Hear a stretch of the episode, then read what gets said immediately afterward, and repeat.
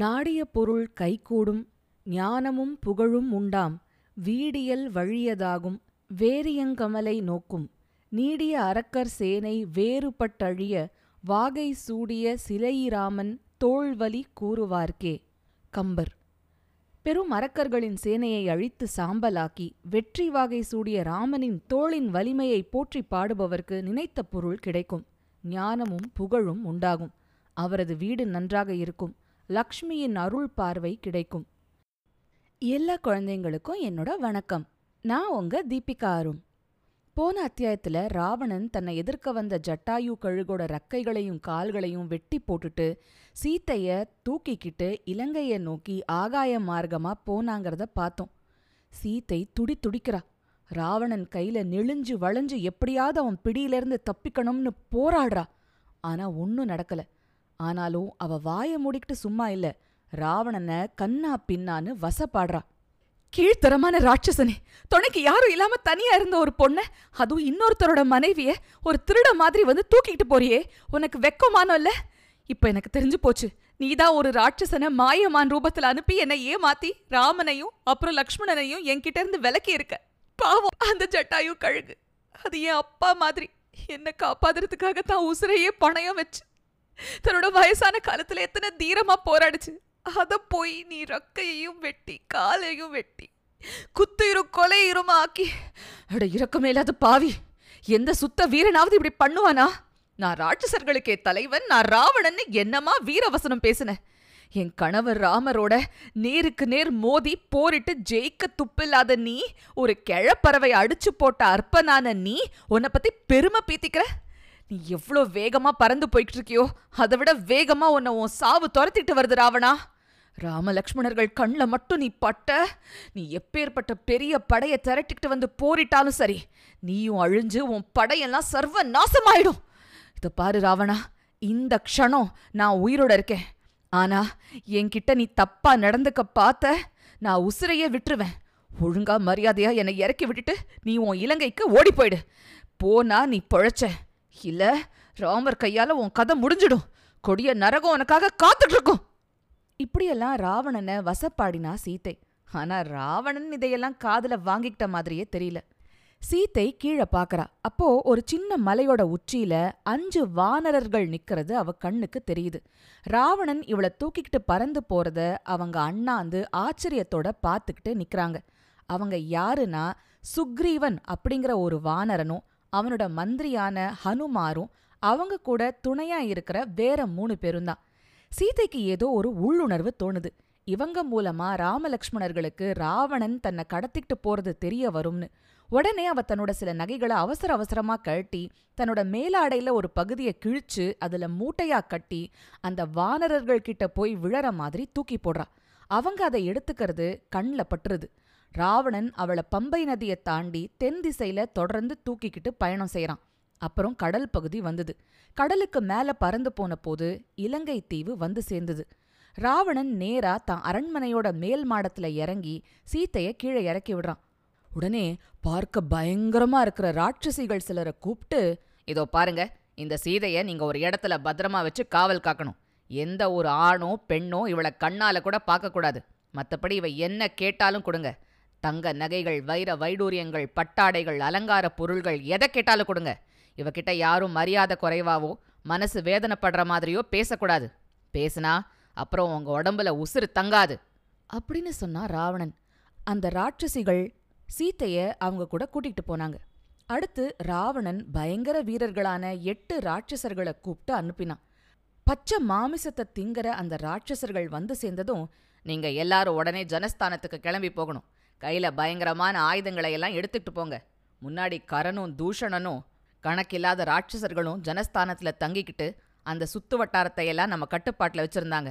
ஆனால் ராமன்கிற ஒரு மானிடன் வந்து அவங்கள எல்லாம் கொன்று அழிச்சிட்டான்.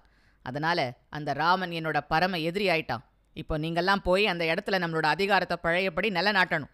அந்த ராமனையும் அவனோட தம்பி லக்ஷ்மணனையும் ஒழிச்சு கட்டாத வரைக்கும் எனக்கு இனிமே நிம்மதியான ராத்தூக்கம் இல்லை. நீங்கள் உடனே அங்கே போங்க. அந்த ராமனோட நடவடிக்கைகளை கண்காணிங்க. முடிஞ்சா அவனை கொன்னு அழிச்சிடுங்க. அவன் எங்க இருக்கான் என்ன பண்றான்னு எல்லா செய்தியும் எனக்கு அப்பப்போ தெரிவிக்கணும். எச்சரிக்கையா இருங்க. அவன் சாமானியன் இல்லை. எப்பவும் நீங்க விழிப்போட இருந்து ஜனஸ்தானத்தை நம்ம கட்டுப்பாட்டுல வச்சுக்கணும். அப்படின்னு கட்டளையிட்டான் ராவணன். அவங்க எல்லாரும் ராவணனை வாழ்த்திட்டு அங்கேருந்து கிளம்பி போனாங்க.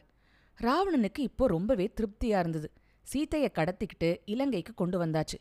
எப்படியாவது அவளை மயக்கி தான் சொல்ற பேச்செல்லாம் கேட்க வச்சிரலாம். ராமன் தன்னோட பெரும் எதிரி ஆயாச்சு. அவனை ஒழிச்சு கட்டுறதுக்கான காரியங்களையும் ஆரம்பிச்சாச்சு. இனி என்ன? ராவணன் குஷியா தனக்குள்ளேயே சிரிச்சுக்கிட்டு தான் அரண்மனைக்குள்ள போனான். ராவணன் சீத்தைய காவல் வச்சிருந்த அறைக்கு போனான். அங்க சீத்தை கண்ணீர் சிந்திக்கிட்டு சோகமே வடிவா இருந்தா. அவளை பார்த்தா கடல்ல பெரும் புயல்ல சிக்கின சின்ன படகு மாதிரி இருந்தது. அவளை சுத்தி பயங்கரமான தோற்றமுள்ள ராட்சசிகள் சூழ்ந்து நிக்கறாங்க. வா சீதை என் கூட வா. நான் என் அரண்மனையை உனக்கு சுத்தி காட்டுறேன். அப்படின்னு சொல்லி அவளை வலுக்கட்டாயமா தான் கூட கூட்டிக்கிட்டு ராவணன் கிளம்புறான். ராவணனோட அரண்மனை மனுஷங்களால கற்பனை கூட பண்ண முடியாத அளவுக்கு ஆடம்பரமும் செல்வச் செழிப்பும் பளபளப்பும் பிரம்மாண்டமும் கொண்டதா இருந்தது. எங்க பார்த்தாலும் நவரத்னங்களும் வெள்ளியும் வைர வைடூரியங்களும் யானை தந்தங்களும் ஜொலிக்கிற அலங்கார தூண்களும் அரண்மனையில இருந்த அலங்கார வளைவுகளெல்லாம் தங்கத்துல ஆனதா இருந்தது. அங்க ஆயிரக்கணக்கான பெண்கள் சேவகம் பண்றதுக்காக இருந்தாங்க. மாடிப்படியெல்லாம் தங்கத்தால செஞ்சதா இருந்தது. சீத்தையை கூட்டிக்கிட்டு அந்த படிகள்ல ஏறினா ராவணன். பளிங்கு கற்களால தரையெல்லாம் இழைச்சிருந்த ஒவ்வொரு மாடியையும் சுத்தி காட்டினான். அங்கங்க நீரூற்றுகளும் பூச்செடிகளும் அலங்காரமா இருந்தது. இப்படித்தான் செல்வச் செழிப்பையெல்லாம் ரொம்ப பெருமிதத்தோட சுத்தி காமிச்ச ராவணன் சீத்தை அதையெல்லாம் பார்த்து மயங்கிருப்பான்னு நினைச்சிட்டான். அவகிட்ட சொன்னா பாத்தியா சீதை எல்லாத்தையும் பாத்தியா? இந்த இலங்கையில வீர தீர பராக்கிரமம் கொண்ட ராட்சசர்களே லட்சக்கணக்கான பேர்கள் இருக்காங்க. அவங்க எல்லாருக்கும் நான் தான் ராஜா. நான் ஒரு வேலையை சொன்னா அதை செய்யறதுக்கு உடனே ஆயிரம் பேர் வருவாங்க. என்னோட எல்லா செல்வங்களையும் ஆள் படையையும் ஏன் இந்த இலங்கை முழுசையுமே உனக்கு சொந்தமாக்கிடுறேன். என் உசுரையுமே உன்கிட்ட ஒப்படைச்சிடுறேன். ஏன்னா மற்ற யாரையும் விட எனக்கு நீதான் முக்கியம். நீதான் எனக்கு வேணும். சீதை நீ என் பேர்ல இரக்கம் காட்டு.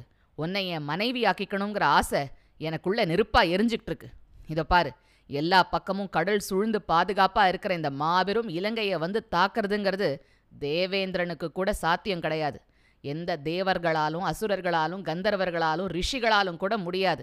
எனக்கு இணையா மூ உலகில் யாருமே கிடையாது. நிலைமை இப்படி இருக்கும்போது கேவலம். சாமானியமான ஒரு மனுஷனான அந்த ராமனையே நீ நினச்சிக்கிட்டு இருந்தா உனக்கு எதுக்கும் பிரயோஜனம் இல்லை. ஒரு கற்பனையான தேர்ல கூட ஏறி அவனால இந்த இலங்கைக்கு வந்து சேர முடியாது. அதனால நீ என்ன கல்யாணம் பண்ணிக்கிட்டு இந்த இலங்கையோட ராணியா நீயே ஆட்சி பண்ணு. நான் உனக்கு ஒரு சேவகனா பணிவிட பண்ணுவேன். என் பத்து கைகளாலையும் ஒரு ரெண்டு கால்களை நான் பிடிச்சு விடுவேன். என்ன கல்யாணம் பண்ணிக்கிட்டா இத்தனை நாள் நீ தண்டகாரண்யத்துல வாழ்ந்த தரித்திர வாழ்க்கைக்கு ஒரு வழியா முடிவு வந்தாச்சுன்னு அர்த்தம். நாம ரெண்டு பேரும் என்னோட புஷ்பக விமானத்துல ஏறி மூணு உலகங்களுக்கும் போய் ஆனந்தமா இருக்கலாம். அப்படின்னெல்லாம் ஆசை காட்டி பேசினா ராவணன் சீத்தை இதையெல்லாம் பார்த்தும் கேட்டும் மயங்கிடுவா. இனிமே அவ தனக்கு தான் சொந்தம்னு நினைச்சிட்டு இருந்தான் ராவணன்.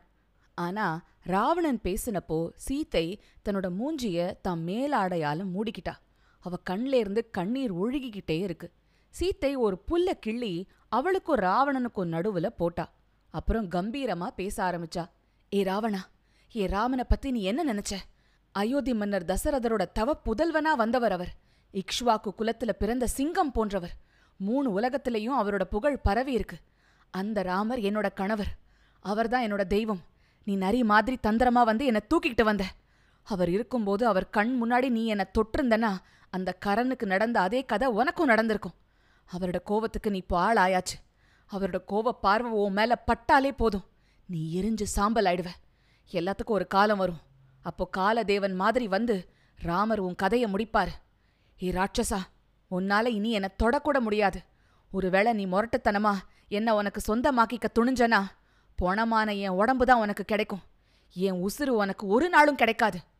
அப்படின்னு சொல்லி சீத்தை மௌனமாயிட்டா. அப்புறம் அவன் ஒரு வார்த்தை பேசல. சீத்தை பேசினதையெல்லாம் கேட்ட ராவணன் கோபத்துல கொதிச்சான். ஏ சீத்தை உனக்கு கொஞ்சம் கூட புத்தி இல்லை. நான் உனக்கு பன்னெண்டு மாசம் காலத்தவணை தரேன். அதுக்குள்ள நீ யதார்த்தத்தை புரிஞ்சுக்கிட்டு என்னை கட்டிக்க சம்மதம் தந்தனா பொழைச்ச. இல்ல என் சமயக்காரன் வந்து உன்னை கண்டதுண்டமா வெட்டி எனக்கு உணவா சமைச்சு போட்டுருவான். அவ்வளவுதான். அப்படின்னு உருமினா ராவணன். அப்புறம் காவலுக்கு இருந்த ராட்சசிங்களை பார்த்து இவளை நீங்க அசோகவனத்துக்கு கூட்டிகிட்டு போய் சிறை வைங்க. யாருக்கும் எதுவும் தெரியக்கூடாது. இவளை அதட்டி உருட்டி மிரட்டி என்ன பண்ணணுமோ பண்ணி என்னை கல்யாணம் செஞ்சுக்க இவளை சம்மதிக்க வைக்க வேண்டியது உங்க பொறுப்பு.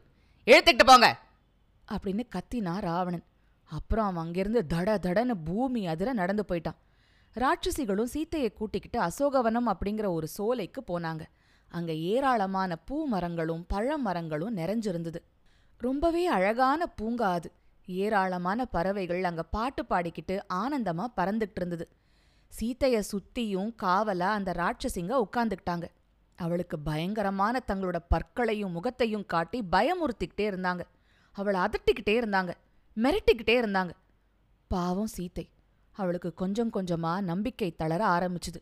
பஞ்சவட்டியிலிருந்து எங்கேயோ ரொம்ப தூரத்துல கடலுக்கு நடுவுல பயங்கர பாதுகாப்போட இருக்கிற இந்த ராட்சசர்களோட தலைநகரத்துக்கு தன்னை தேடி ராமலக்ஷ்மணர்கள் வருவாங்க அப்படிங்கிற நம்பிக்கைய கொஞ்சம் கொஞ்சமா அவ இழக்க ஆரம்பிச்சா.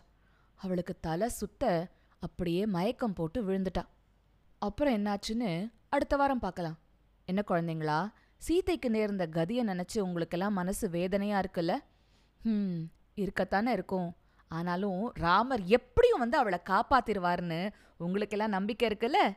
அப்புறம் என்ன? கவலையை மறந்து சிரிச்சுக்கிட்டு கிரிச்சுக்கிட்டு சந்தோஷமா இருங்க.